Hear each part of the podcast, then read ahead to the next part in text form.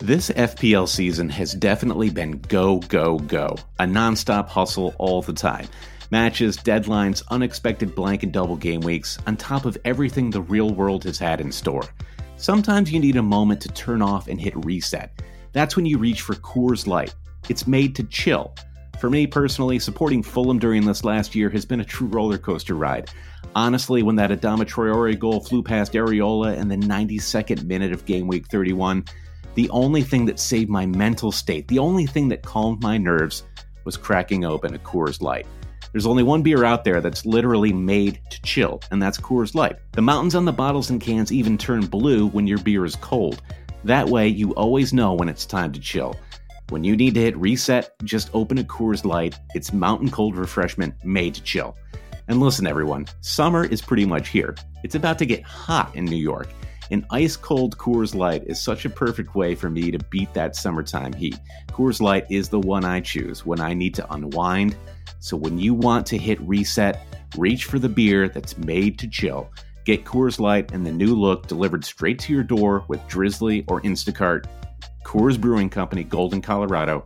And as always, celebrate.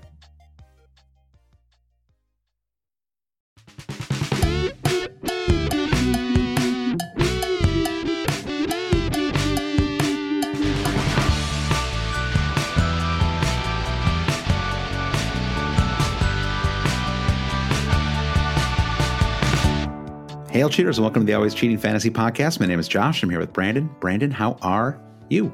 I'm good, Josh. Sometimes we can bury the lead when we open the podcast, but I'm just going to come right out and say it. I'm advancing in the uh, cup this round, game week seventeen. Wow.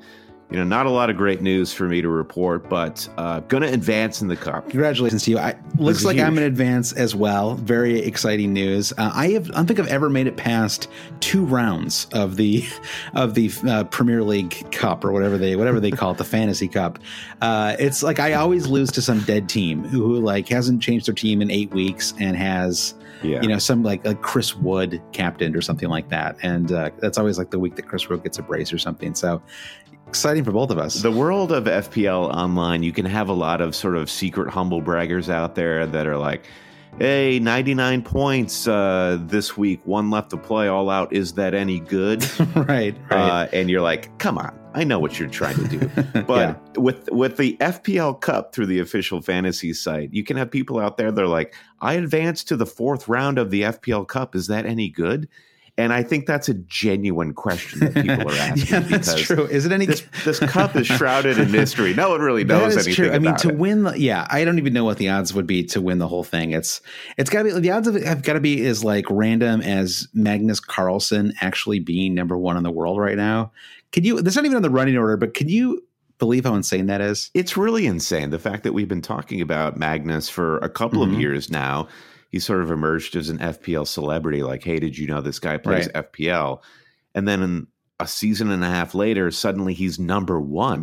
By it's, like twenty points. It's really mind-boggling. Yeah. It's hard for anyone to do it, let alone a guy you've actually heard of to do it. I mean, yeah, it's incredibly hard. I mean, I don't know anyone who's even – I mean, like, I guess there are a couple people who, like, have finished in the top ten – or number one, what did Simon, did Simon March win it? Or he was in the top, I don't know. You know, there's a couple people who like are on Twitter who've who wonder if finished in the top ten. But, you know, in general, I mean, even like the, among our friends, even the people in the fantasy world, like I think, you know, top one hundred alone is like an incredible, you know, but number one, to be like the, the, the also the greatest chess player in the world. It is, it's actually very cool because it does make you feel like this is a, to at least a certain degree, a game of skill, you know, and a game that can be um, gamed, I guess, right? That can, you know, that you can, that you can actually do some things that are optimal and, and sort of break away from your peers. And, you know, there's like, you yeah. know, that you can actually be number one, you know, sometimes like, I feel like there's a, there's a feeling that, that like a kind of group thing that can take over and everyone can have very similar teams. And, you know, it's like a guaranteed way to finish in the top one hundred thousand or something like that. And we're actually going to talk more about end of season targets in a little bit. Um, but that you can kind of do that strategy and then make a few little tweaks and suddenly find yourself number one overall. Um, it's very cool. You know, yeah. It makes you feel like you can actually maybe win this game someday, even though, you know, it's, it's very unlikely. Well, that's the thing. Like, Magnus is number one in the world at chess, and now he's number one in the world at something else that it's people crazy. know about. I think about our friend Jeremiah Johnson, who finished like in the top two hundred overall in the world one season. And I'm think trying to scratch my head. Is Jeremiah good at anything else? Probably not. Isn't he so, one of those, like, he does like ultra marathons or something, right? So maybe. Yeah, the, Spart- the Spartan races. Like yeah, yeah, yeah. He's, he's a very accomplished uh, fellow in his personal life. But in terms of things right. that are going to get him on the front page of uh, the New York Times, I'm not sure. Yeah, not not so much, perhaps. I'm not sure that being number one in fantasy will get you in the New York Times either, sadly. uh, maybe, maybe maybe someday, but uh, we're not. I don't think we're quite there yet. Uh, so, Brandon, uh, game week seventeen is it's nine tenths in the books. Um, today's today's theme actually is it's really all about game week eighteen. Now, typically we try to take a longer lens, um, but game week eighteen is a really tricky game week for a lot of reasons. One is because Liverpool and West Ham are playing. Uh, Liverpool is in uh, will be in Qatar. Maybe they've already left for Qatar for the the uh, Club World Cup, and um, there are also no bona fide captain picks uh, this game week. I think it's it's it's as up in the air as it's been all season. Would you agree with that? Yeah, completely agree. I think it's going to be a really tough decision, and I think it's with Liverpool out being like the number one pool of F P L assets, and then Leicester and City trying to nullify themselves. Whether they will at the end of the day yep. is anyone's guess. It's like it feels like a ton of heavy hitters are suddenly off the board, and it's causing a lot of anxiety. It really is. And then you couple it with things like uh, Man United blanking today, and suddenly, you know, Marcus Rashford as kind of the runaway captain pick doesn't feel quite, you know, feel quite as, you know, confident in that. Um, so, you know, I think it's really, it's going to be very interesting. We're going to talk a lot more about that. So this this podcast is really going to be focused on Game Week eighteen, strategies for it, transfers you might make, players that you You know, there's a big question about, like, do I hold on to Mane? Do I hold on to my Liverpool defenders? And we're going to talk about that as well. So, um, but before we do, Brandon, uh, Brandon, Brandon, whatever your name is, um, game week seventeen score check. How are you doing this game week? Um, I will run through my team and my score rather quickly because I think you should take the ticker tape this week. But right now, with Matt Ryan left to play, I'm fifty-seven points, which is six above the current game week average. And it's been a discouraging game week as far as my transfers are concerned. So I had two frees coming into the game week and dropped Sterling and Jimenez, who both returned. And I did that to bring in Dele Alli and Marcus Rashford, hmm. who both blanked. Yep. So um, that was a miss of eleven points. And then Grealish, who, um, you know, players of this caliber will miss penalties. Uh, mm-hmm. Any any player will miss penalties. It was less the Grealish miss, miss penalty for me, and it was more, I feel like the Grealish Grealish bandwagon will really be in full swing come game week eighteen. Mm-hmm. And with the goal from Grealish in game week sixteen and him getting the penalty in seventeen, that was my opportunity to really cash in on Grealish yeah. as a differential, and yeah. I missed the boat there. So that's the real disappointment. I don't want to be sour grapes that he put it off the bar. That's just, it is what it is. From, from yeah. an F P L perspective, I feel like I really wanted to gobble up those points. Captain on Vardy, uh, okay, that... That's okay. Sure. He returned, uh, you know, yeah, it was fine. He returned. He returned. So that's, that's groovy. And, that's groovy. You know, and neither of us have Mad. I will say neither of us have Maddison. So in a way, I didn't really mind that that went down as a, um, as an assist and an own goal. You know, I think that maybe net that actually I may yeah. have come out ahead, even though we didn't get any bonus points in the match. Um, so yeah, yeah, didn't mind that one too much. Honestly, honestly, you, maybe you count yourself lucky that Tim Krul was just adrift on that corner kick and didn't know anything about his positioning, it seemed. Yeah. And it went from what wouldn't have been a goal to an assist for all of our captains. That's so true. It's kind of hard to... to the trajectory of that ball, it's hard to say, right? It may have gone in, but it's, I don't know. I don't know how he gets so unmarked on that near post header anyway. That was, that was crazy. Um, I, I know yeah. how he does. Norwich are terrible at de- defense. That's true. So, all right. Fair um, enough. I mean, we, we, we all got the Lundstrom points and, and all hail Lord Lundstrom. Fantastic see, to see him back with an eleven pointer. I was feeling a little discouraged going into Sunday, but Kevin De Bruyne, uh, who we both have in our mid, Josh. Yep. That really bolstered my score, and it's kept me almost at a gray dot at this point. Yep. So um, I'm hoping to get a clean sheet from Matt Ryan against Palace to maybe maybe uh, just help bolster my score a little bit. I think so, even if you get like three, that, that's where if I'm you even at. get like three points from him tomorrow, I think that's enough to be on a gray arrow or maybe even a little green, you know? So I, um, yeah, I, I think we talked on the podcast a few weeks ago about like the difference between like a, a, a, you know, like a catastrophic game week and a borderline kind of bad game week. And I do feel like that De Bruyne return made it just kind of like a bad one, you know, like, like, yeah. you know, it's like, it's well, still frustrating, but it's like, it, you know, and like, I know people are like, oh, everyone has Kevin De Bruyne, but it really isn't true. I mean, you know, sixty-two percent of the game doesn't have this guy, you know? So when he, when he, when he comes through with, you know, two goals, assists, and three bonus points, that is a massive return for anybody that has him yeah. in their team. So where I am right now is I feel like I have been, I'm a vehicle that has been stuck in the snow or have been stuck in the mud for a couple months. Now, you're from Michigan. You're from driving country, Josh. Uh-huh. What do you do if you're if your car is stuck? If you and you're behind the wheel, yeah. what do you instruct you, you to do? You burn the snow. You get out your flamethrower and you burn all the snow around you. And then you drive off no, cackling with do. joy. Now, you're meant to drive a little bit forward, a little bit backward. You're supposed to rock yourself out of mm-hmm. it, a little bit forward, a little bit backward, and then suddenly you just ride a little bit of momentum out of the place that you're stuck right. in. And I have just been rocking back and forth the last couple of months. And it's I'm I'm starting to get really frustrated that I'm not able to get out of this stuck position. Yeah. So um, I don't know. I'm going to try not to panic. Yeah. I mean, the Grealish, the Grealish one, I could really, I could, you know, I, I, I honestly, I was, when I was watching that match and I, I, I felt bad for you because um, that was a, um, it was a creative move. You made it early and it, you know, it's like, that's not, I don't know. Like I, like that's just bad luck. Like you, like you said, you know, like sometimes you're going to hit the bar, you know, and that's just, but you know, so I, I, I hear you. I mean, I think, um, sometimes you hit the bar and sometimes the bar hits you. I guess I think there's just some, like, it was, a, it was a kind of unusual week in some ways. I mean, you know, is the, It, it, in ways that really helped me, I will say. And uh, I guess I'll use this opportunity to transition to my team a little bit because, You know, yeah, please the, go ahead. So I've been, I'm on eighty-seven points all out. Um, and uh, it was a huge, huge game week for me. Um, I'm up to one hundred fifty-seven K as of this recording. So that's a, it's a almost four hundred thousand rank boost in the last two game weeks. So feeling very good about that. I guess I, no, excuse me. That's like three hundred fifty thousand.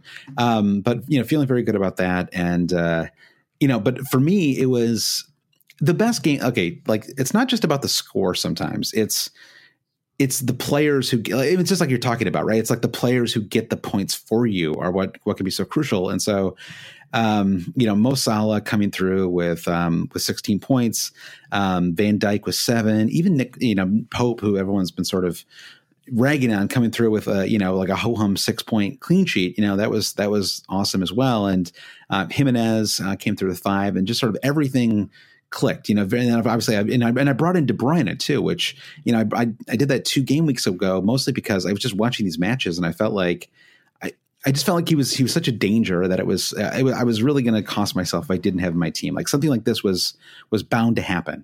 Uh, and so when he gets one point last game week, I was like, um, like, like, was it a mistake to invest in Man City? And then, you know, two minutes into the Arsenal match, you're like, nope, this guy is like, you just have to have him. You know, he's just, he's like, I mean, he's the best player in the league this year, I think. So, but then just as importantly, if not even more importantly, was Rashford blanks and Tammy blanks, Son blanks and Maddison blank. The four most highly owned players that I don't have in my team blanked as well. And without something like that, it's very hard for a big, so that that's really the, you know, that, so that was, that was what really made it a, you know, really dynamic game week. And I, I don't mean to sound like I'm, you know, I don't, I don't want to go on about this or whatever, but it was, it was very, you know, it worked out ex- incredibly well. And so I think the, the trick here is to, because I actually had a pretty good game week, you know, two game weeks, or I guess it was three game weeks ago, uh, before I kind of came crashing down the following game week. And so I feel like I kind of got away with something a little bit. And I, I have two free transfers. I did burn a transfer this week. And so part of my plan right now is to start bringing in those players that I didn't have. You know, I sort of, I lucked out, I threaded the needle this game week. And now I want to start getting those players in so that I don't, so that, I, so that I'm a little more covered, you know, um, and that's actually, you know, that's, that's what I want to talk about in a, in a couple minutes, because I think that there's, it's really interesting right now. Um, you know, if you don't have Rashford, if you don't have Son, um, even Grealish, you know, like who's the most important player to have for game week eighteen? I think it's a really interesting and tricky question. So, um, so yeah, let's let's get into that uh, in just a second, Brendan. I have a rant of the week here from uh, Simon Cullen, and he says, because of price rises and falls and frustration at K D B and Sterling over the past few game weeks, I took a minus eight to bring in Sun and Delhi. Uh, I'm going to drop from the top twenty K to outside the top one hundred thousand, possibly one hundred fifty thousand in one week. Yeah. So, yeah, I mean, uh, it's I was it was it frustration? I mean, I think that dropping Sterling seemed reasonable. I, I don't know. I mean, I, you know, when you told me you and I had uh, lunch on Friday, and I don't know, I mean, those moves both, both made sense to me. So I, you know, I, I think it's a mistake sometimes to see the results and think, wow, I'm like a genius. You know, I got it right this game week. And sometimes, yeah. sometimes you just get lucky, yeah. you know, and, uh, or unlucky as, you know, as it were. I had said it a few weeks ago. My concern over Manchester City was they weren't scoring that quintessential Manchester City goal, which was a low pass through the six yard box from wide for a tap in. Mm-hmm. And they scored that goal through K D B to Sterling uh, against Arsenal today. But my concern is still, it was just the one, and K D B appeared to be the only truly did truly dynamic player for City. So I think the lesson that I take away from that City Arsenal match is still K D B is is the best F P L asset to own. And if you had recently dropped Sterling, such as myself, I wouldn't be kicking myself about it. I think that what we saw against Arsenal uh, sort of affirms what we felt to be true about Sterling. And Sterling didn't really achieve anything else beyond that tap-in that K D B served to him. Right. Missed a big chance late. I'm actually a little surprised he finished on two bonus points because he, I feel like yeah. he missed that big chance, and he had a couple of uh, fouls too. But Yeah. Um, I guess there just weren't a lot of other people. Kevin De Bruyne kind of gobbled up all the attacking yeah. returns. So, yeah, open the window for him to get some bonus points. And just for, for Simon with, you know, really crushing it this season, being able to drop from twenty K, that's a position of privilege to drop from. And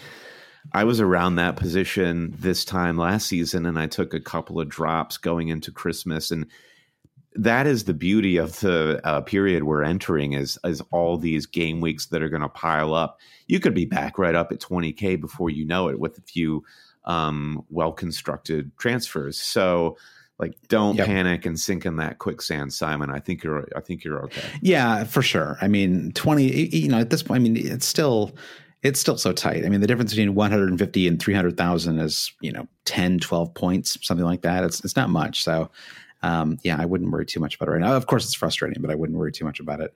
All right, Brad, and that leads us right into our Game Week eighteen discussion. But first, quick thank you to the new Always Cheating patrons. Yes, much love to our Patreon supporters. New this week at the Lord Sorloth tier. Thanks to Jolie, Jason Seaman, Stephen Knight, Kenneth McGill, Terrence O'Donnell. And at the Pookie level, Journeyman Joe.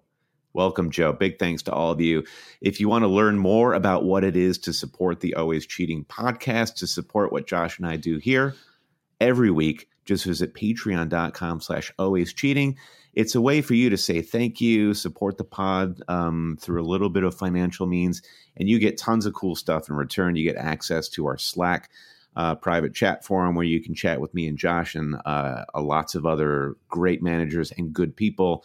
And you get access to a bonus podcast every week. Tons of good stuff. So yeah, go to patreon.com slash always cheating for more. All right, we're back. And as Josh mentioned at the top of the podcast, today's main topic is Game Week eighteen. No, it's not the long view. It's the short view. And of course, what makes Game Week eighteen very interesting is our lack of Liverpool options. And it's tricky. Like, I'm looking at Josh, I'm looking at your team, and you've got three Liverpool assets. And I uh, I tried to run this obstacle course the last month or so with virtually no Liverpool assets. I only had Trent. And I can't say I came out unscathed, but now here we are. It's that window of time where Liverpool is meant to not be a factor at all, even if they tried. So Liverpool and West Ham blank in game week eighteen, and then Liverpool three days later after they get back from the Club World Cup in Qatar, They are away uh, at the King Power to play Leicester, which, you know, I, I'm kind of of the mind that there is truly no bad fixture home away against any team for Liverpool. However, if they were going to come up against anyone, Leicester is the one that definitely um, makes you think about, could I get even more creative with my transfer planning yeah.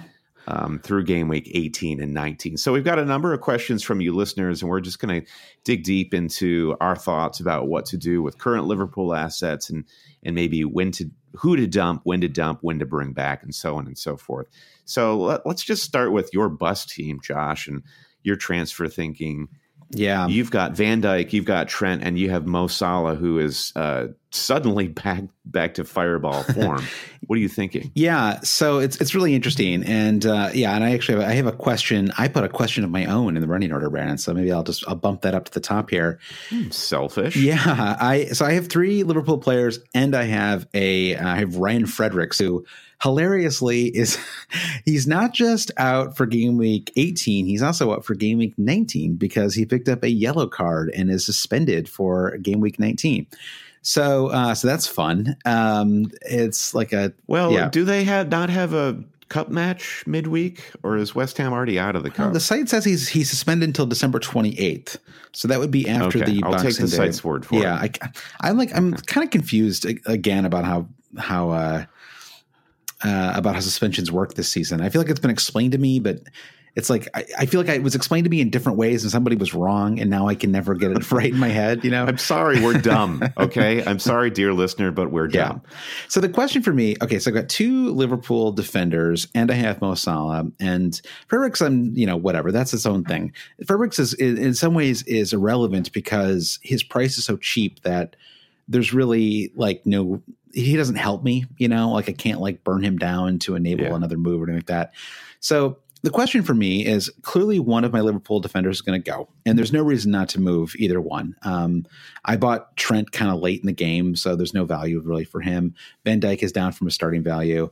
Um, Mo Salah is the is the interesting one, and I have decided already that I'm just going to keep Mo Salah. Uh, you know, it actually helps in some ways that they play Leicester away in game week nineteen because it means he's almost certainly going to play in that match. You know, if if their game week nineteen fixture was. I wouldn't necessarily make it easier, but I could at least see him rotating if they were like, you know, home to Norwich in game week nineteen or something like that. Um, you know, but because they're away to Leicester, you have to think he's going to play in that, in that match. Um, and just in his form, I feel like it's kind of a six pointer, even though, even though Liverpool are kind of running away with it at this point, it's kind of a six pointer. So I, agree yeah, with you. It's about as big a match as you're going to get given how far they are ahead right now, you know, especially being on the road. Um, and I think just a good rule of thumb is if the player you're transferring out is a player you're going to immediately want to bring back into your team, just don't transfer them out, you know? And I feel like where Salah is right now and that I like, I mean, that first goal, I would, I would like to think that, I mean, I don't know. It's like you can never separate fantasy from the way you watch anymore, but that first goal was beautiful. I mean, oh, just such a great goal, um, in the, uh, Uh, in the Watford match, and it was like classic Mo Salah. You know, it was like p- he had the pace back, shot it on his on his right foot, which is kind of impressive too. You know, his, his, weak, his weak, weak foot, foot. Um, just yeah, outmuscled the defender. It was just oh, it was a beautiful goal. Um, and then the second goal was kind of a cheeky, Cra- crazy how he embarrassed the Watford defense of all. Be defenses. That as it may, it was the whole play, right, from the like kind of side-footed Firmino ball forward, you know, to Mane's pass. I mean, they've scored some incredible counterattacking goals this year.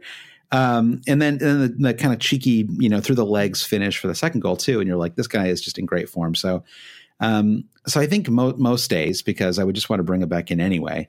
Um, and then the question for me is whether I drop one Liverpool defender or two. And, and, and the question then becomes, who do I want to bring in? Um, and I have this, the question that I had here was Grealish, Son, and Rashford, uh, who is most important? So it would be fairly easy for me. I've got two free transfers. I could drop my Liverpool defenders and, and drop Tielemans. So I burned four. And then I would bring, I'd be able to bring Son into my squad. If I did it right and I brought in two super cheap defenders, I could actually make those moves, bring in Son for a minus four, and then have enough money to move Jimenez to Rashford in game week nineteen, uh, which which I think okay. is a really uh, possibly interesting move. Although I wonder if I might just roll with Jimenez kind of indefinitely, because I thought he looked so good today. I, I mean, I know he's not like picking up a ton of goals right now, but he's so active. I mean, you know, it's, it feels like just bad luck that he hasn't scored more goals in the last couple of matches. Um, you know, and I, I've got three assists from him in the last. Wolves, Wolves yeah. on the whole, they're in that entire team performance for Wolves. I was really impressed by. They didn't look hindered at all by the mid-season nope. fatigue and their Europa League commitments. They were all over the ball, and I agree. And and a, a, always a good sign for Jimenez is Diego Jota coming into form, and Jota looks really exceptional yeah. out there too. And tr- could so you? Be- I'm, I don't know I'm if you're watching you. the match, but could you believe that Traore scored that goal? I was stunned. Like I yeah. could not believe he scored it. Traore, yeah. You could certainly argue that Traore was the best player on the pitch for Wolverhampton. And it's like he's on a f- totally, to state the obvious, he's on another yeah. level this season. And I don't know if it was like basketball style, just hit, go out into the gym, just uh, shoot, shoot uh, three-point shots yeah. all summer. But he clearly worked on his shooting. I mean, look at that brace that he scored against Man City. And he's he's working on it, and something's working. And, I mean... That he is the coolest looking guy in the Premier League right is, now. He's so he, ripped. He's like hulking out of his uniform. He looks so he, dope. He looks. He so really dope. does. I mean, he's so unique, and I mean, it's it's. I'm glad that he's added a little bit of attacking output to his form, because without it, it's like you're like, well, is it all is it all for show? You know, like is this is is there anything in this? You know, but but because he's been able to add. Right. Is he just out there carrying water yeah. or can he do anything? And it turns out actually he can. Yeah. Do and we're talking about a five million midfielder with three goals and three assists on the season. Um, and so I don't know. So that's like, OK, here's like another thing I could do. All right. I don't want to get too into my own team talk here, because I could just I could spend an hour on that and that would be boring for everybody. But I could I could move Trent to target. I could move Tielemans to Traore, and I could move Musée to Rashford. And that would be interesting, right? That would be that'd be kind of fun. Okay. Leave me a little, a couple million left over. Yeah. Um, so I don't know. Um, you brought in Rashford this game week. Um, I mean, I asked the original question about Grealish, mm-hmm. Son, and Rashford. What did you think about Rashford? Did you watch the entire Man United match, or were you double screening it? What was your What was your take on the Man United match? I was double screening it, and I am so sort of disinterested in what's going on at Everton right now that. And I had both Dele Alli and Son in that Spurs match, and it was that was a more dynamic game. game. Yeah. So I didn't catch too much of um, the United performance. I understand Rashford was really uninvolved, but you know there are many other stats that you could throw at the listener, like it was Rashford's first F P L blank since game week three yeah. at Old Trafford. It was only his sixth blank out of seventeen overall F P L game weeks.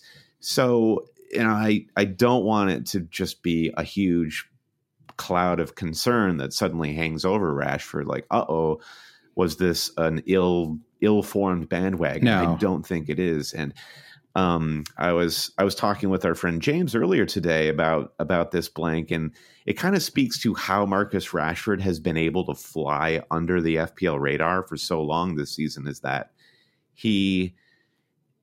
He's do, he's going to do this. He's going to have these blanks, but despite that, he's remaining consistent. And it certainly is true. There's a lot of truth to this idea that Manchester United are really raising their performance and the, or how they set up and and their speed and their counterattacking plays to top six sides. And when they come up to the lower table sides, they find it harder to patiently break them down. And maybe that is yeah. a concern for Rashford. Rashford, but even still, United have done that yeah. this season, and I don't think it's a just a straight litmus test. Yeah, I think sometimes teams have to gel a little bit more too. I mean, this used to be a complaint that, like when Jurgen Klopp first got to Liverpool, I remember this complaint would be leveled against them too. You know, they couldn't break down the the simpler. You know, it's like you almost have to like play with the kind of a consistent squad for a couple of years, you know, and kind of learn how to, you know, like to develop that kind of feel, you know, that you like. I mean, I was talking about that counterattacking score, that goal that Liverpool scored today. I mean, it was it was those three guys, you know, and, and I know they don't have anybody, you know, they don't have a Firmino, Mane, Salah combination, but it's that kind of like rapid. You could see it it being a thing that could happen in a year or so with Man United, right? With like, you know, Daniel James, Rashford, Martial, you know, all maybe Greenwood. I don't know. Like, how good is that guy? I, I don't I don't know. Is he really good? Or I don't, it's like he's he's interesting. No, I don't know. Who knows? No. We've seen like eighty minutes, eighty total minutes of him this season. So just just more to the, I think what I do take away from Rashford's performance against Everton and then what we were saying about Jimenez and Wolves is the problem is not that Rashford is is suddenly a concerning asset. The problem is now it's even more a dead heat than ever between Rashford and Jimenez.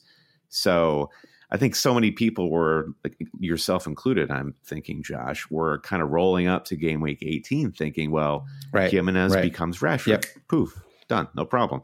But now suddenly you have to make this. Uh, yeah, and decision. I mean, I certainly wouldn't do it in game week eighteen um, because I, I'm actually seriously considering captaining Jimenez um, away to Norwich. Uh, I just see that as a match where where Jimenez could really shine. And, um, you know, so I think I'm, I'm, I'm kind of tempted by, tempted by that. Um, but yeah, going into game week nineteen, um, you know, I was definitely thinking about, I mean, they play, it's, it's not a great run for Wolves after, after this game week eighteen match. And so, I mean, they play Man City and Liverpool back-to-back matches. Now they're, they're a team that can actually do something against those top sides. And obviously they, they beat, was it, was it a two nil scoreline? Was that what it was when Wolves played at, at Man City? I think it was, um, But, uh, you know, so I don't know. Yeah, like like you said, I mean, is at this point, like, you know, Rashford. So let's see, Man United play Newcastle at home in game week nineteen. Wolves play Man City at home in game week nineteen. Given where Man City are defensively right now, I mean, it wouldn't like stun you if if Jimenez outscored Rashford in that match, would it? I mean, I, I would not be you know, stunned by that. So no. So, yeah, I mean, I guess I kind of it's just very tricky, you know, I mean, and, you know, when you think about game week eighteen, I mean, just to bring it back to that for a second, um, you know, Chris, uh, Chris says, you know, game week eighteen is full of tough fixed or difficulty ranking matches uh, for most players. There's no Liverpool. Are we going to see low scores? So just when we think, uh, you know, obviously we're building the podcast around game week eighteen, but I will add, is, is it possible that we're overthinking things a little bit, you know, that we can you can plan and you can stress over it, but it may be that we just see a lot of scores in the forties and fifties, and it's just kind of like a whatever game week, you know, and you didn't really need to like spend too much energy on it because no one's going to like yeah. go off. I I I come I come at it from the angle of, yeah, I think we are thinking about it too much. And that Joe guy asked this asked us this question, would you consider a free hit this week? And I would say no for that very reason, in that I just yeah. don't see so many points in this match. Like, okay, maybe you want to hang on to your Liverpool assets, free hit them out and have them immediately back in game week nineteen. While that's an interesting strategy, it's like, who are you bringing in? Uh, the free hit tends to work um, if you're playing it during a blank game week when there is an obvious fixture fixture yeah. that favors uh, F P L, some F P L assets that you don't have and you want to bring them in. And I think it's it's just going to be more and than ever a guessing game if you free hit into this game week. So, yeah, I, I mean, you can I, I tend to think it's going to be on the lower scoring, uh, uninteresting side of things. But, you know, then that always ends up being the week in which somebody does something crazy. I don't know. But I, I think all signs point to being a, it being kind of a low key game week. I think so, too. And uh, the question is, speaking, I guess, you know, one of the ways that can be a real explosive game week is you have massive captain returns. And uh, F P L Llama says, uh, who are the best captain options for game week eighteen? So, you know, we talk a lot about the bus team on this podcast, Brandon. Right now, who is your bus team captain for game week eighteen? Yeah, boring, boring me. I've got my captain on Marcus Rashford, who's away Watford. Uh mm. You know, I'm, I, I do feel everyone out there. Is that boring? That, I mean, I think that's, you know, I don't, I don't know that that's, that may not be the consensus pick. Yeah. I'm curious to see what it is, cause I guess I genuinely don't know. My vice captain right now is Son, who is home hosting Chelsea. And that was actually like a very peculiar and noteworthy fixture in game week seventeen, Chelsea hosting Bournemouth. And what mm-hmm. happened there? Why couldn't Chelsea put this Bournemouth team to the sword, given all the injuries that they had? And how could they not uh, even stand to keep a clean sheet? So you know, Chelsea have always, they, they've had the, that in them this season where, you know, they've, Lampard's got got them playing with confidence and they have a level of attacking flair, but are they as organized as, you know, them advancing in the Champions League would lead us to believe? They could be got at. And Jose is going to want to murder this Chelsea club. um, yeah. So I, I think Spurs, there is something in the Spurs captaincy shout. I think that's going to be um, a pretty hard-fought game. And as I was saying, Chelsea's defense isn't all that great, and I think they could be got at. So Son and Kane yeah. are definitely interesting differential shots. When I think about the player who I don't have in my team who scares me the most in Game Week eighteen, uh, it's definitely Son. I mean, I felt that way the entire Wolves match. Um, I mean, I, I don't know if that's like an effective way to build a fantasy strategy, like just bring in the player who scares you the most. But I mean, I feel like I've heard worse strategies articulated, you know? Um, I mean, right. I just like, so, yeah, they play, uh, they play Chelsea at home. Chelsea is a team that is, um, they're certainly conceding goals, whether you think that they're in free fall or they're just kind of going through some youthful, um, you know, you know, whatever, growing having like pains. a youthful growing pain. Yeah, exactly. But then they, you know, after that, they, they, you know, they play uh, that Spurs, that is, they play Brighton at home. They play Norwich away. They play Southampton away. It's quite a good run, especially if you consider that Chelsea fixture to be a, a, a, a good fixture. You know, if you think of that as a, it's, a, it's, you know, tough, but, but where you'd expect them to score some goals. Um, you know, we'll never talk about the Tottenham defense on here, right? Because neither of us are, uh, Yeah, Are you a believer in this? Yeah, get out of here. No. Come on. Yeah, exactly. um, so, yeah, so you've got Rashford, who is, I think, I think a reasonable pick. He's certainly very involved. Um, you'd expect him to be uh, – um, I mean, he's just he's just involved. Like if, if if Man United are scoring goals, he tends to be a factor in those goals, right? I mean, he's got ten goals, but he also has five assists on the season, right? I mean, it's one assist for every two goals. So he's, you know, super involved in the attacking play. I think he's a very reasonable captain shot as well. I would also um, say d- to to yeah. Watford and Liverpool beating Watford two nil this weekend. I mean, it was a, it was a masterclass by Salah in some ways, but I think Liverpool actually didn't play all that well against Watford. What helped Liverpool was it was an absolute clown show with Watford. They yeah. were a joke, a total joke of a team. And if that's what's happening here, then, you know, it, it should bolster your confidence putting the armband on Rashford.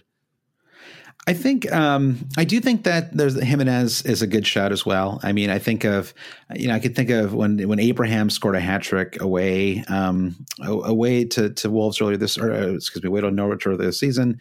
Um, Wesley had his best game uh, away to Wolves uh, a few game weeks ago.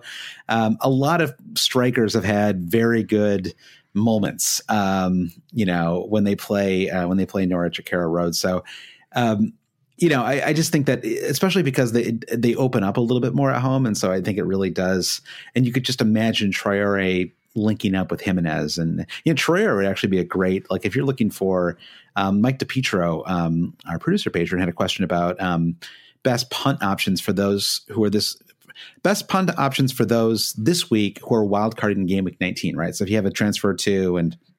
You're going to wild card out into a brand new team anyway in game week nineteen, who's just like a fun punt to have. And I think that Traore would be a great pick to have for, for game week eighteen.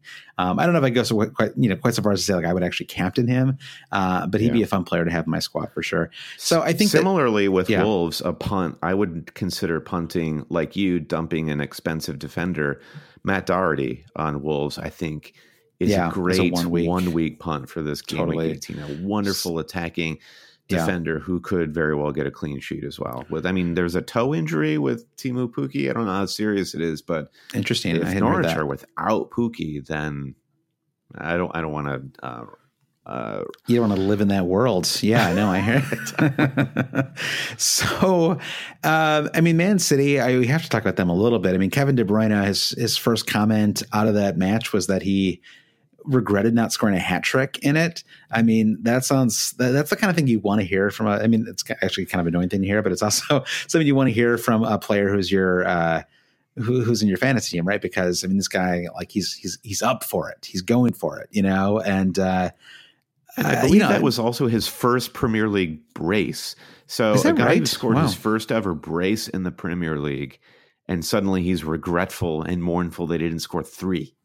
Yeah. So that's, so I think that he, you know, would be a very reasonable, again, like high floor. Like if you think it's going to be a low scoring game week and you just want to get something out of the player that you captain, I think it's reasonable to expect him to get something out of this match, an assist, you know, uh, possibly another goal, uh, you know, I don't know. So I think that he, he's a reasonable pick there as well. I don't know that he's quite as, he's, he's not as fun for some reason, maybe just because Leicester's defense is pretty solid and you don't, you kind of don't know what you're going to get week to week right now with, with Man City.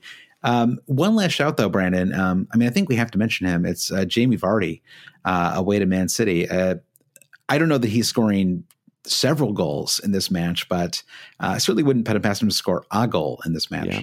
What an incredible week for City and Leicester to play each other. Liverpool are running away with the title, and their only chasers are City and Leicester, and Leicester just have a slight edge, and now they have to come up against City. Mm-hmm. So it's sort of like they're going to beat each other to a pulp while Liverpool are off having a sunny vacation in Qatar. yeah. Uh, it's yeah. just like it couldn't be working out any better for them. Yeah. But yeah, I, I'm with you. Vardy is I I don't have the courage to do it. Um, I do think that that Leicester midfield is going to be busier than they normally are. Vardy, it could be a game where Vardy is a little more starved for service than he is typically. So yeah, um, but just yeah. like catch him that, on the that's break. My I'm a know. little concerned about that. Yeah, I mean, just could be Vardy running at uh, um, what's his Fernandinho, you know, playing center back. I mean, I don't know. You could definitely yeah. see him pulling out, pulling some out of the bag of tricks. So I guess what we're saying is there's like there's like eight picks, you know, and I, I love that, and I, I hope that you know I I, I mean, there really I do not think there'll be a consensus. I, I wonder. You know, by the end of the week, um, I, I think that Son will end up being the most captained player out of anybody in Game Week eighteen. Um, I just think that there will the consensus will develop that Chelsea's defense isn't quite up for it at the moment. That Spurs are in good form, and and if they're in good form, he's the kind of the safest pick in that squad. So I, I think that he will be the the most captained player. Um, but I think we just named seven or eight other options too, so it's it's pretty exciting. And I, you know, I think. I think in a week like this, it is kind of fun to maybe really this, maybe this, and maybe Jack Grealish. We didn't talk about him either. I think that he's, you know, a pretty reasonable pick as well um, at home to Southampton. Okay. I can't really go there right now. Um, I'm sorry, nope. but I can't. No, totally. Um, he looked good. I mean, this, yeah, he's looked good the last couple this, of game weeks. Though. He looks fine. This Villa team is somewhat vexing in that you watch them and you think, oh, this team looks like they've been in the league for a few seasons now. But then you look at their table placement, you look at their actual results, and you have to be a little concerned that is, about them. And that is so true. I players could like, not agree with you more on that. Players like John McGinn and their other midfielders who are kind of fading away, which is nice that it's allowed, allowing Grealish to come to the fore. But I, their attack, uh, it, it's kind of like a Model T at, at some points. Yeah, I totally agree with you, by the way, because there's something so maybe it's because their midfield is so good and they, they they never get embarrassed, it seems like, you know, but they just keep it seems like they just continue to be in sure, that's a good they, point. They continue to be on the losing end of these like two ones and two nils. And, you know, it's like they just. Yeah. Yeah. So I. I, I kind of with you. And so when I think about, you know, to go back to my original question about Grealish, Son and Rashford, I, Grealish has to be third because I just don't, that team doesn't scare me as much. Um, and I think, you know, Son, Son seems the most important, Rashford second, uh, Grealish third. Um, so we talked a little bit about some punt options. Um, just one last question here before we get into some key players. Uh, Simple Goal says, uh, how many players with matches do you want in your squad this week? Uh, with rotation afoot, is eleven enough? Well, I think... If we're talking just about game week eighteen, yeah, you are absolutely not in a position where you want to be taking minus four hits just to field a full eleven because you have so many Liverpool players. Yeah.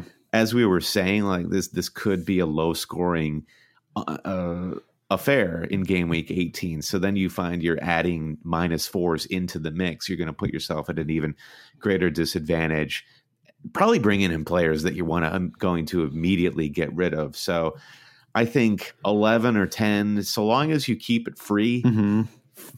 just keep it free for yourself. I think however many you can start, you're good. You're fine. Yeah. I mean, this is uh, something I've, I was thinking about too, because, you know, it's like I have eleven player, or I guess I have ten players right now, but that also includes Soyuncu away to Man City, Tielemans away to Man City, Cantwell starting. Like there's a lot of risk there, you know? And so, I mean, it may depend on who your eleven is, you know, but uh, yeah. So, um, but yeah, like, I think we talked about this last week too. Like you, you can go crazy and you can like burn a bunch of points, and it just doesn't really, you know, especially burning points in defenders. It just, especially, you know, with, with just no one keeping clean sheets right now, it just, yeah. that does not seem like the smart move. If you're going to start moving players around and maybe considering a hit, make sure it's for F P L assets like Son, who we were talking about, who has a really high ceiling and a decent matchup. Otherwise, like gambling on an Aston Villa attacker, an Aston Villa defender, just for one game week, yeah. it's that's that's a harder road to travel. Yeah, yeah. It, well, I, I guess Aston Villa have two good game weeks in a row. I guess that's the one thing that makes them slightly more appealing. I guess Matt Target is a player who every time I sort of build a little set of players that I might want, you know, and I start to like kind of tinker with some transfers, Matt Target is always the one who's who's in that team, just because he's a. Uh, consistently pretty attacking, and they, they have been okay at home, to, you know, to be fair to Aston Villa, you know, they've, I don't, do I need to be sure. fair to Aston yeah. Villa? I don't know, but like they, they have been, they have been good at home at times this season. So uh, I don't know. That's, I guess that's like a one, one shit in their favor. That's fair. Big, big shout out to our producer, Chris Carter, who's a big Villa fan. All right. So let's talk, let's move from the um, captain and, and broader theoretical discussion into some key players for game week eighteen. Fahad has a quick question. Keep or sell Trent Alexander-Arnold? So you're saying, Josh, you're going to get rid of at least one of your Liverpool defenders. You have Trent and Virgil van Dijk. What's what are the measures that you're judging both of these players on when you look to move? Yeah, on? Well, I mean, you know, uh, Trent costs a million more, um, so I can do more if he's the player that I drop. Uh, the problem then is you really. I mean, I know that Van Dijk scored three goals in the season so far, but he, I certainly think of Trent as the, as the larger attacking threat. Um, and so my preference would be to keep him. Um, but I mean, I haven't watched that Liverpool match. I don't know how, I, I don't know how they escaped with a clean sheet, because it, it required Sarr uh, on Watford to fluff every single chance that he had in that match. I mean, it was. And Decore. And Decore, and it was it was incredible luck that they didn't concede. And I think throughout the season, really with the exception of last week's Bournemouth match, and that was like the perfect time to play Bournemouth, um, they have just their defense has not looked super solid. And so I, I really think you could consider just going without either of their defenders for the time being.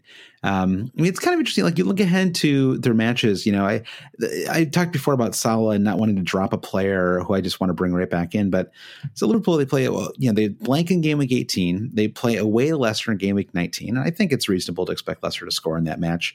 Uh, they play home to Wolves in game week twenty. Uh, Wolves are rarely kept uh, from scoring a goal, right? They're just uh, um, such a competent attacking team, you know, and um, uh, Sheffield United. I mean, you, it's you could ex- it's possible that they get something out of that match. Um, that Sheffield United, you know, get a goal or something like that. Um, Spurs away in game week twenty-two. Uh, you'd expect Spurs to score in that one. So I mean, you sort of project ahead, and you know, game week twenty-three. It's uh, they play Man United um, at home, and you know, can certainly score in that one. So you look ahead, and you're like, well, I don't. I think I could survive without two, with you know, without any Liverpool defenders. Um, you know, there, I think the risk there is that virtually every team in fantasy has one of their defenders. So you're suddenly watching these matches without any coverage at all. You know, and if um, if they just so much as keep a clean sheet, it's going to hurt you in terms of your overall rank. Um, and that is a really tricky place to be. You know, where it basically. I don't know. So, I mean, like, you know, you sort of flip things around a little bit and you could say, well, I could see them keeping a clean sheet at home to Wolves and Sheffield United in game week twenty twenty-one. Uh, and suddenly you're feeling really left out without any coverage, you know? So, I mean, would you consider dropping Trent? No, I wouldn't. Okay. Yeah. Liverpool, for me, it's very cut and dry. Liverpool are by far and away the best team in the league. I think season upon season, F P L history shows you just hang your hat on the best team in the league. You'll do all right. Mm-hmm. And what you're talking, you're you're talking just about clean sheets. The appeal of Trent this season has never been about clean sheets. It's been his attacking appeal. So I I just think for me, it's an easy hold with Trent. Uh, if you're trying to decide between Trent and Robbo, I'm biased because I have Trent, and you know Robbo has exhibited some pretty great form recently, but I still think Trent is going to come out ahead by the end of the season. He's just too integral to that Liverpool attack. He's too good of a player, and Liverpool are too good of a team. And yeah, that's how I feel.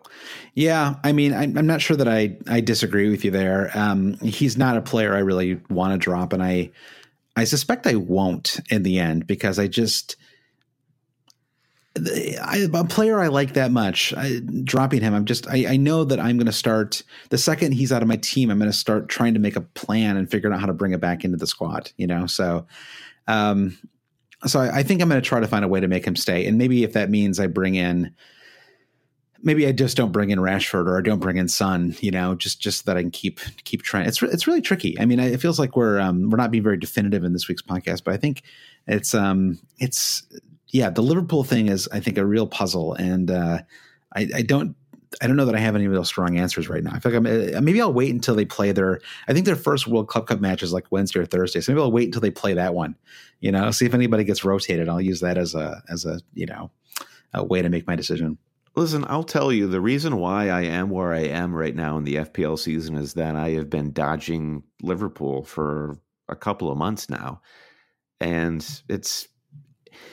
It's it's hurting me. And so I think the idea I can that feel the pain in your eighteen, voice, Brendan. Game week eighteen is a moment where you can sidestep Liverpool and come back to them, you know, many weeks later. I I I think do that at your own peril.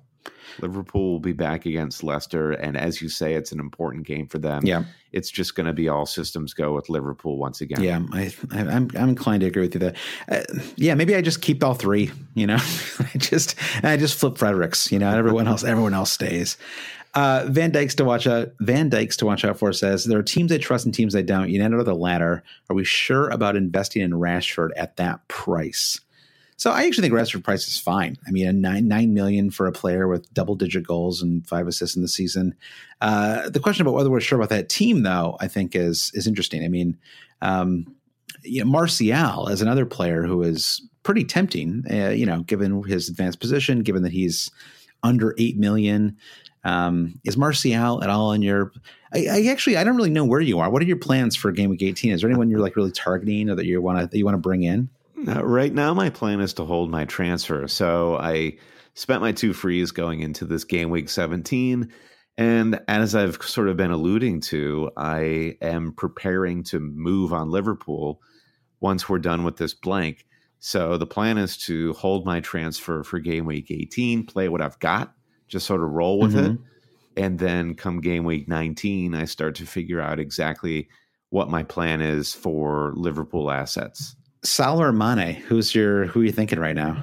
I I mean, it, it's hard not to be compelled by Salah's recent form. It's hard to ignore the fact that Mane has been the best player in the league for the entirety of the season. Mm-hmm. So I I like the idea that we get a couple of looks at Liverpool in Qatar just to monitor minutes and form that continues with both of those mm-hmm. guys. And I'll base my decision, I think, based on what we hear from Qatar on top of what I was just mentioning. Yeah. So I think that's reasonable. I don't know. I mean, yeah. Salah has that other as the, the penalty uh, arrow in his quiver, which, you know, and he's and he's zero point one. If zero point one matters to you, he's a little cheaper he's, than Mane. Well, zero point one matters. But I think the uh, the twenty percent ownership difference is a big factor, too. Um, I mean, you could sort of you could flip For sure. it either way. But I think if you're if you're having a frustrating you know season and you're not happy with your rank right now, then I think Salah does seem like a more appealing option. um, just because his ownership is so yeah, low. It's true. And and in a position where you're looking to just climb up the ranks uh, in short order, that that's definitely what you're looking for. It's crazy because we've talked, like, after all this talk of this being the Mane season, and in some ways it still is, and, you know, you got really unlucky with that V A R. Um, you know, I don't know, a hip bone was offside or something like that. It was like, it's just increasingly. Let's not talk about yeah, it. Let's not talk Who about cares? it. Who cares? But, you know, in the end, um, where we are right now, the difference between Salah and Mane is three assists for Sadio Mane. Um, and uh, it was kind of, kind of interesting, actually, because um, he's assisted away from the most he's ever had in a Premier League season. Um, so, you know, it's it's Salah has now equaled him on goals. He's only three assists behind. Um, they seem like they're pretty interchangeable. So, Um, I, I don't know. I, you know, I, I think I've talked a little bit about Salah already, but it just seems like his, his form is just incredible. And I, I, you know, again, I hope, I hope one, one of them, you know, if, uh, both them would get, get rested for the World Cup. You always wonder like how much the stuff, I, I guess like this stuff is as important as you make it out to be. But I mean, if Klopp was just like, I don't care about the World Club Cup, and I know that none of our fans do either. And then they just sort of, they bring their, their first team squad, but they kind of, they all play forty-five minutes. They don't take it too seriously. I mean, wouldn't that be the right way to do it? I mean, no one really cares about this thing, right? Like, you're not going to brag about it at the end of the season, or, you know, I don't, are there yeah. people out there listening to this podcast who care about the results of the World Club Cup? I mean, maybe I'm, maybe I'm just too fantasy focused, but I just, I, I, what does it prove? I don't know. It just feels kind of silly to me. I can't remember where I was seeing this, but there were people, there, there was somewhere online that I saw right around the, Um, uh, Liverpool's recent must-win Champions League or must-win, must-draw Champions League match, where they were hoping that Liverpool would lose, get dumped into the Europa League, to have the opportunity to win in a in a year, uh, in the span of three hundred sixty-five days, win the Champions League, win the Europa League, win the Premier League title, win the Club World Cup. It was just like uh, a whole trophy cabinet worth of exception. Very greedy, very greedy. So, yeah, I, I don't know. I mean, the the league title has got to be the only thing that matters at all to Liverpool, that Liverpool club at this point. That's what worries me, is like going, you know, halfway across the world to play in this cup that no one takes too seriously, and then to play two matches in a short span. It just, I don't know, it doesn't feel uh, worth, worth you know, worth risking um, one hundred eighty minutes for these guys. Uh, all right, Brian, a couple more questions. Um, let's, let's do these lightning round style. Uh, Shiva says, uh, is it safe to sell Mane for two game weeks with no other pressing issues? I mean, despite what I was just saying, I think if you have a solid, safe plan where you could maneuver Mane out and then straight back in after two game weeks, then I think it's worth a shot. You know, I, depends on I don't, what, I've heard of worse ideas. Depends on what price you bought him at. You know, uh, if, if you bought him at eleven five or whatever, then, you know, you probably want to hold. I, I honestly, I, I would just hold. I, I you know, I, I, it's the same reason I'm holding Salah. I just don't think it's uh, it's worth the risk. And if, you know, if you're going to bring somebody out, in the plan is just to bring them right back in. Um, just find some other move to make. I, you know, d- d- like it's like it's putting too much. Yeah. Uh, it's putting too much pressure on one game week to deliver like massive results for you. Um, and as we saw this game week, it's it's fluky. You just don't know what's going to happen. You know, sometimes Tammy's going to break it home to. It's, you know, I mean, the Chelsea played a Bournemouth team with like all backup defenders, and somehow they couldn't find the goal. You right. know, it's like you never know what's going to happen. You would think Son seems like the only player worth yeah. this two week uh, uh, two week window without Mane. So if it's not him, then it's like, who are you bringing in that uh, is making this plan really worthwhile for you? And it's, I don't know, there are not a lot of candidates out yeah, there. Yeah, I thought about Salah to Son. Um, I don't know. It just feels like something's going to go wrong if I do that. Like it's, you know, the hokey cokey is, it's just not going to, something's going to go wrong and it's going to screw it up. And I like, I don't want to put myself in that position where I'm just like hating the decision that I made, you know? So, um, all right. A right. couple more questions. Uh, Peter Fluke says, how really necessary are the Spurs assets, uh, especially when you factor in that K D B is undroppable, Maddison and the pool defenders have to be considered as well. So, I, you know, one feels pretty necessary to me. What do you think about two? Are you, you know, does one game week change the idea that you want to have two Spurs assets? you, you have two right now. Yeah, I have. T- I have Dele and Son, and it, it particularly in light of the fact that I have no Liverpool, uh, it seems kind of crazy. So, um, Yeah, I think one is good. I think Dele has come out ahead maybe on F P L points the last month, but Son still seems by far the the most uh, enticing asset yeah. there. I think he's the guy to get, and you have him, then I think you're covered and you don't need to worry about Dele. Yep, I, I think I agree with that completely. Um, and I... Yeah, I thought he. I thought Son was defended really well. I thought uh, Wolves did a really good job on him and, and forcing him out wide basically every time he, he touched the ball. Um, and uh, yeah, he just looks. I mean, you know, the only concern would be if if Eriksen, you know, picked up a late assist in that match, gets more minutes, and you know, it moves Son off some of the set pieces. Uh, you know, maybe that hurts his potential a little bit. But yeah, I agree. I mean, Son seems like the one. Um, he's the one player I just don't have at all right now who I most want to have in my team. So. Uh, yeah. Right. Um, F P L Sizz says what to do with Mister Consistent, A K A Jimmy. Um, I feel like he is getting the Callum the Truth treatment. So is that the good, is that the good version or the bad version? You know, cause yeah. yeah. What does that mean? I don't know. um, I love, I love Jimenez. Um, and you must have been a little sad to let Jimenez go, right? He's a fun player to have in your team. Yeah. Um, it, well, I've, The trap I fell into the last week was becoming too enamored of my team value. And boy, howdy, I am loving my team value right now, but it's it it doesn't do anything for me. And that was the the like spark for the Jimenez to Rashford move, even though Rashford looked really appealing. But yeah, I was I said as much earlier in the podcast. I think it's a dead heat between Jimenez and Rashford, and hindsight being what it is, I just don't think there's enough in it if you already have Jimenez to feel like you have to move him for somebody else yep. like Rashford. So what to do with him? Keep well, him. And along that line, uh, F P L Hornet says, what to do with Tammy Abraham? oh, jeez. feel like I'm feeling very targeted right now. Uh, that's a tricky one. It, That is the more interesting yeah, question. It is. Yeah. Um, so somebody brought this up, and I, I was a little surprised. I, I saw this on Twitter earlier today, but his his record of late is not quite as as strong as you would as, as you would think. Um, I sort of think of him as someone who's been kind of unstoppable in fantasy, but he, you know, he did miss one match with injury. Although I think that's you know. We'll factor that in. But that's true of a lot. You know, people get people miss a match because of injury or suspension. So, um, in the last five game weeks, he only has one goal and one assist. Um, and you know, two, uh, you know, blank didn't play in a match. twelve points against Aston Villa, and then back-to-back blanks in game week sixteen and seventeen.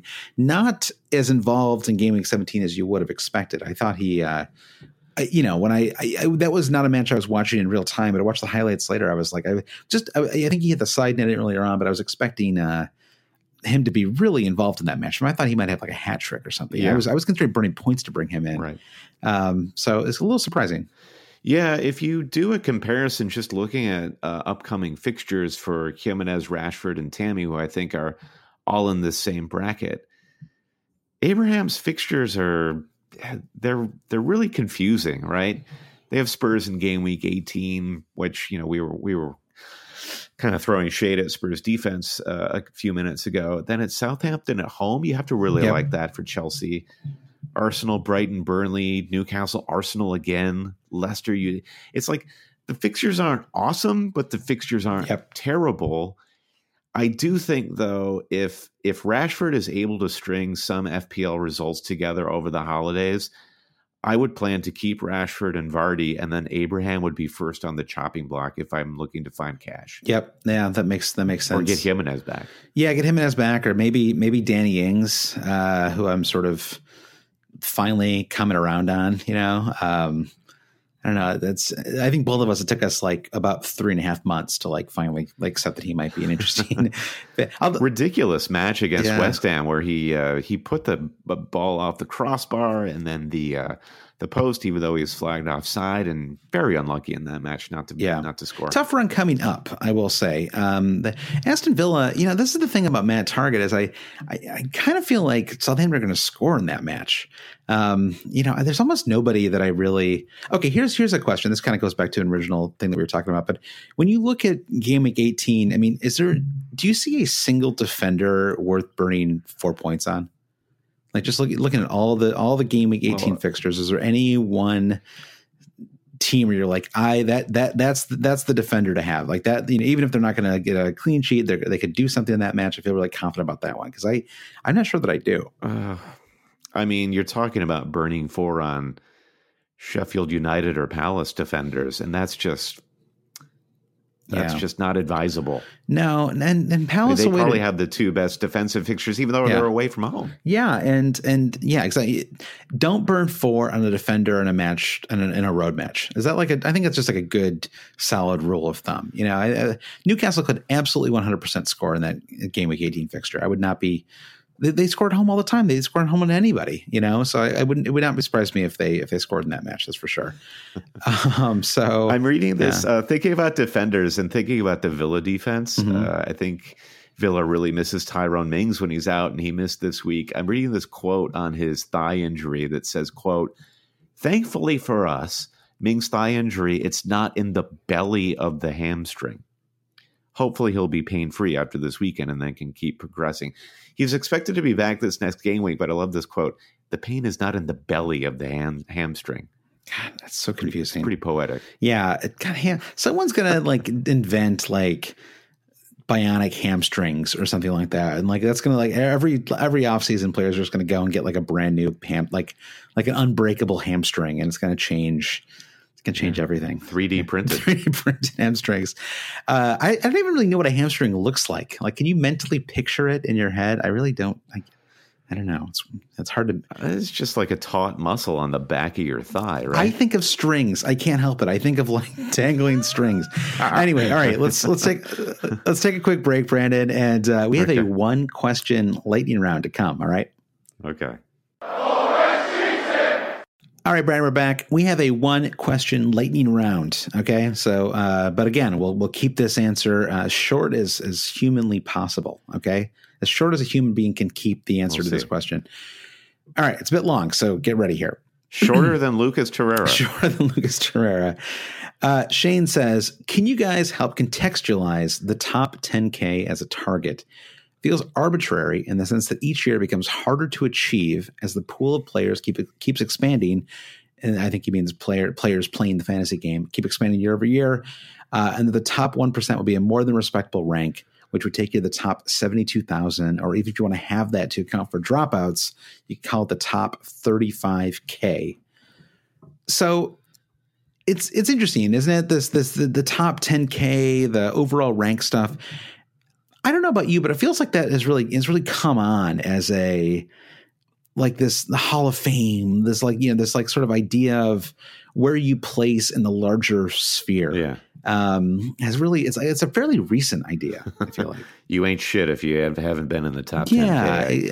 I, I hear that. Do we need to do we need to adjust for inflation though, given that we have more than seven million people in the game now? I uh, it's a good question. Or or is it like adjust for inflation, or is it like hyper capitalism where the pressure is always to year on year make more and more money than you did the previous year for your right. shareholders?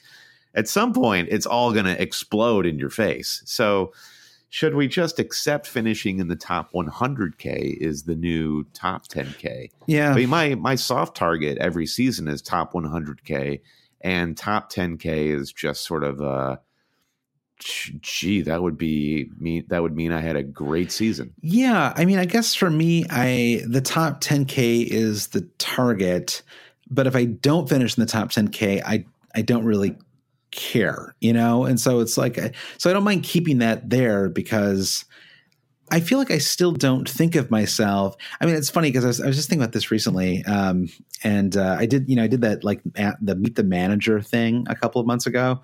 Um, and I have like a, you know, my, my worst ever finish was, um, I'm going to pull it up here. Um, you know, I finished five hundred seventy-four thousand uh, back in the twenty thirteen fourteen season. And when I did that interview, we talked about that season for like ten minutes on the podcast. And I was like, well, if I'd known then that like people were going to pay attention to, you know, overall rank, and maybe I would have done, you know, I would have, I would have, I wouldn't have taken so many wild risks or something like that. But I, I, that was the season when I was like stubbornly like, no, I'm not going to have Yaya Toure, despite the fact that he's scoring, you know, twenty goals this season.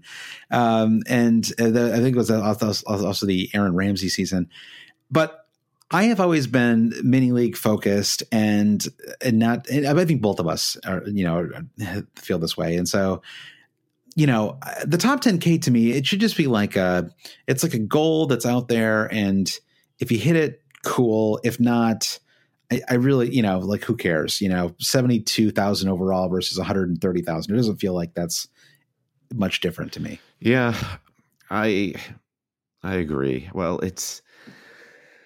Do I agree? What do I think about this? I don't really know. It's should your reach all should kind your of a reach pissing contest. Ex, yeah, exactly. Should your reach exceed your grasp, Brandon? You know, I mean, like, I don't. I, even if it gets harder, I I don't mind it, it being a target. You know, like like yeah, you can modify it for inflation. So now we talk about the top thirty-two K or something like that, or thirty, whatever it is.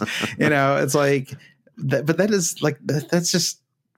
It's like, I feel like I'm being too easy on myself or something, you know, if I like, it's like, I, I don't need that to feel good, you know, like, so, yeah. so then why change it? You know, like if, if, it, yeah. if you know, top, I, I, and I will say that finishing the top ten K does feel like something significant. And maybe I like, in a way, I almost like that it's harder than ever. I mean, it's sort of, yeah. it, it makes it really special if you get there, and it actually takes the pressure off if you don't, you know, because yeah. it is so hard.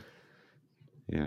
Here's the deal. I think, I I'm st- I'm starting to come to terms with I might be I might have a bad season. I might have my worst season this season. That may that may happen.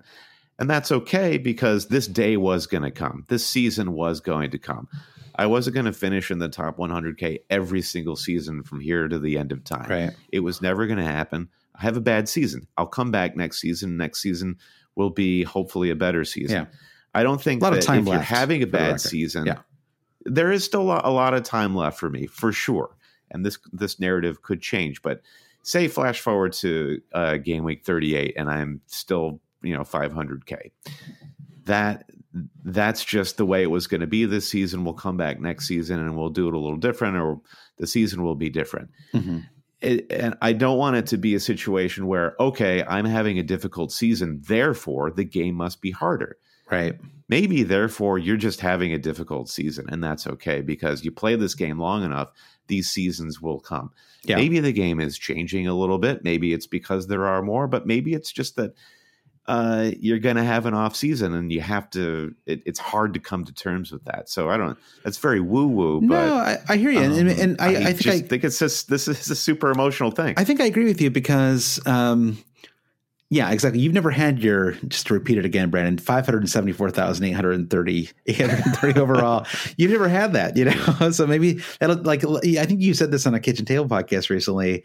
Uh, sometimes, you know, losing can be helpful. You know, I mean, I sort of, when I had that, that my worst ever season, I did come out of it thinking to myself, okay, I am not going to be the player who doesn't have the awesome player anymore to be stubborn, you know? And with Jamie Vardy this season, you know, five game weeks ago, I just burned four and I brought him in, you know, I didn't want to do it. I was, you know, it's funny because our friend Eric Freeman is going through this right now. He just, he just won't bring Jamie Vardy in. And it's like, uh, it's like at some point you just, you just got to do it. And then you can move on to other decisions. Yeah. You know, it's like, if you decide that you're going to be the person who doesn't bring in Jamie Vardy in this, you know, to use this example, it defines everything you do.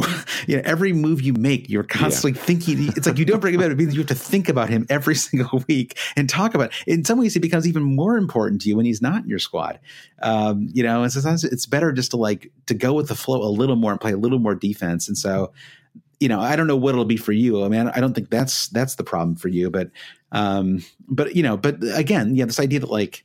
Maybe it is a good it is good to have like a, a rough season because it gets you to rethink the way you play a little bit or something like that. Like, um, you know, you don't yeah. um, rest on your uh, instincts as much, or you've I don't know, like whatever you like, you, you you try to find a new way to to to be good at the game.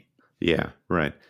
I do think it. I, I do think that the game getting bigger doesn't necessarily mean the game is pers. by by percentage getting filled with that many more skilled F P L managers. It's like as everything grows, it it more or less becomes filled with more uh, Johnny come latelys, mm-hmm. uh, if you if you know what I mean. So I'd like I wouldn't be totally intimidated and put off by the growth of F P L. Like it's definitely yeah, a good thing. Someone we've heard of like who like we like I know what his face looks like is number one in the world right now by twenty points. You know, like yeah. it can you can you can I don't know, like you don't need to be a full-time like fantasy manager, content creator or whatever um, in order to be number one or to finish in the top, you know, so I think I, I think I'm with you there. I, it's not like, yeah, it's not like this flood of players is all experts. I will say the flood of players is there's more people who are lucky, you know, and um, that kind of or who will, who will just, you know, and I, I'm not even sure that thirty-eight weeks is long enough to weed out that stuff. You know, I mean, a, a well-timed triple captain, you know, when a player, you know, if you triple captain Kevin De Bruyne this game week, um, that's as good a return as anyone's probably going to get in a triple captain this season, you know, or right up there. So, um, yeah. you know, so I think that, you know, but, but luck is, you want, you want a little bit of luck in the game. It makes it, it, it's why, it's why you get up every morning, you know, on Saturdays, not knowing what's going to happen that day. It's part of the fun of it, you know, is, um, you know, just not, not knowing what. It's like life just on planet Earth right now, I think. Yeah, exactly. You check Twitter and you have no idea what's, what's about to, what's about to go down. Is the, is the eastern half of the, of the planet still there? Yep. I'm not sure. Yep. So, yeah, so I guess, um, I don't know. So I, I guess just, I don't know if there's like a way to sum this up or not, but I'm, I, for me, ten K is definitely the target. Um, I think it's good. You know, it's interesting because going into the season, um, I, I had, you know, I had a really good year. Both of us did had a really good season last year. And so I was like, I was really ambitious with my goal um, this season. And I was like, I want to finish the top five hundred. Um, you know, you kind of want to push on from the season before. And that was definitely a mistake. And I wish I hadn't thought that way because it was, it put me in a position where I was, I was like immediately unhappy. You're constantly with how my, devastated. Yeah, I was constantly devastated. Like I was immediately bummed out with how my season was going. And, you know, two weeks into a thirty-eight game week season, you know, and that's not, that's not fun. It's not healthy. It's not, you know, so I think ten K is like a, that's as like a, that's as, that's as, that's as, that's the only target I want to set for myself moving forward. Anything, anything above that is, is just gravy, you know? Yeah. Yeah. I agree. Well said. Good. All right. All so, right. I mean, we're, we, we've, we've pretty much previewed game week eighteen yeah. uh, throughout the heart of the show. So we'll, we'll sort of just leave it at that. Yeah. It was a thirty second answer to that lightning round question. I think we went through that pretty fast. So that was, that's always good too. Uh, oh yeah. yeah. Great question, Shane. uh, uh, so that's, that's the podcast. Uh, game week eighteen is coming up. We'll be uh, talking on Uh, the Always Cheating Slack on Twitter, and uh, you can also email us if you have any questions. Um, you can message us at. Uh, I, I'm, I'm actually I'm skipping ahead, Brandon. We'll do the we'll do the producer thank yous in just a second here, but uh, you can. I love you can, this. You can I e- love this unconventional setup. Unconventional, yeah. You can email us hail cheaters at gmail dot com. You can find us on Twitter at hail cheaters, Instagram at hail cheaters. Facebook is facebook dot com slash always cheating. Website has all this information and more. It's always cheating dot com. Please rate, review, and subscribe to the podcast on iTunes or Spotify. A lot more people are on Spotify than ever before. I've been listening to more podcasts on Spotify than ever before. Uh, there's also Google Play, Stitcher, Acast, and a million other places where you can listen to our podcasts. And, uh, you know, Brandon, we mentioned this before, earlier podcast in December, but December is like our little mini pledge month. If you um, are able to do it and you can kick a little uh, couple dollars into the can and send them our way, uh, you can go to patreon dot com slash always cheating to do that. Um, and uh, Brandon, you want to thank our producers? Yeah, big thanks to our producers, Trevor Ingerson, Mike DiPietro, Chris Howell, Andy Penn, Chris Carter, Martin Savage, Brian T, DeBig Gaffer, Bob Ascoon, Jeff Husby. Kind of screwed myself taking a deep breath early on in that list. See if I can get back into it. Ben Grant, James Holland, Jazz Binning, Dave Wagner-Lodahl, Nick Wright, Jim Payne, Brian Chin, Blair Jacobson, Frederick Keane-Gransky, Travis West, Alan Creasy, Victor Forberg-Skoging, Paul Herzig, Kaya Christine Lalang, Stian Niehaus, Barry McGuire, Peter Bodaktel, Andy Portlock, and Toothless Gibbon. Thanks to you guys. Oh, and Andy Martin. I don't want to leave Andy Martin off. Perhaps the best producer we could have ever hoped for. Big ups to Andy. Thank you to all of you. Whether you're a supporter, a producer, or what have you, we just appreciate you listening and tuning in and interacting with us in the F P L community. And uh, on behalf of myself, I'll wish you all a good good luck in Game Week eighteen. Josh, what are your last words? Um, I'll just, I, yeah, I'll, I wish everybody the best of luck as well. I just wanted to note that we will be doing a podcast before Game Week nineteen. Uh, we're planning to do one next weekend. After that, it'll be a little tricky through the holidays, but we'll um, we'll keep everyone posted on uh, on social media about what we're doing and what our plans are. So, uh, but definitely we'll have one for you next week. Boom. Poku forever. Hail cheaters.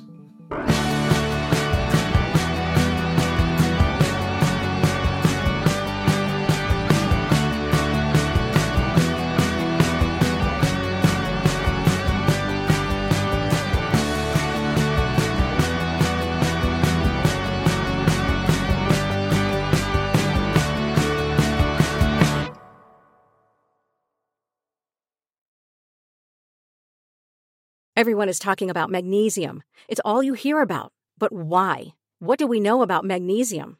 Well, magnesium is the number one mineral that seventy-five percent of Americans are deficient in. If you are a woman over thirty-five, magnesium will help you rediscover balance, energy, and vitality. Magnesium supports more than three hundred enzymatic reactions in your body, including those involved in hormonal balance. From functional medicine doctors to mental well-being and female hormone experts, we all know that magnesium is the one mineral to improve all aspects of well-being and health. But which one? Magnesium Breakthrough from Bioptimizers, the trusted choice recommended by leading experts, with seven best-absorbed forms of magnesium to ensure your body receives the support it needs for overall well-being. Go to bioptimizers.com slash balance today and use code balance ten for ten percent off. Support your journey to wellness at B-I-O-P-T-I-M-I-Z-E-R-S dot com forward slash balance. Magnesium Breakthrough from Bioptimizers, your foundation to optimal health and vitality.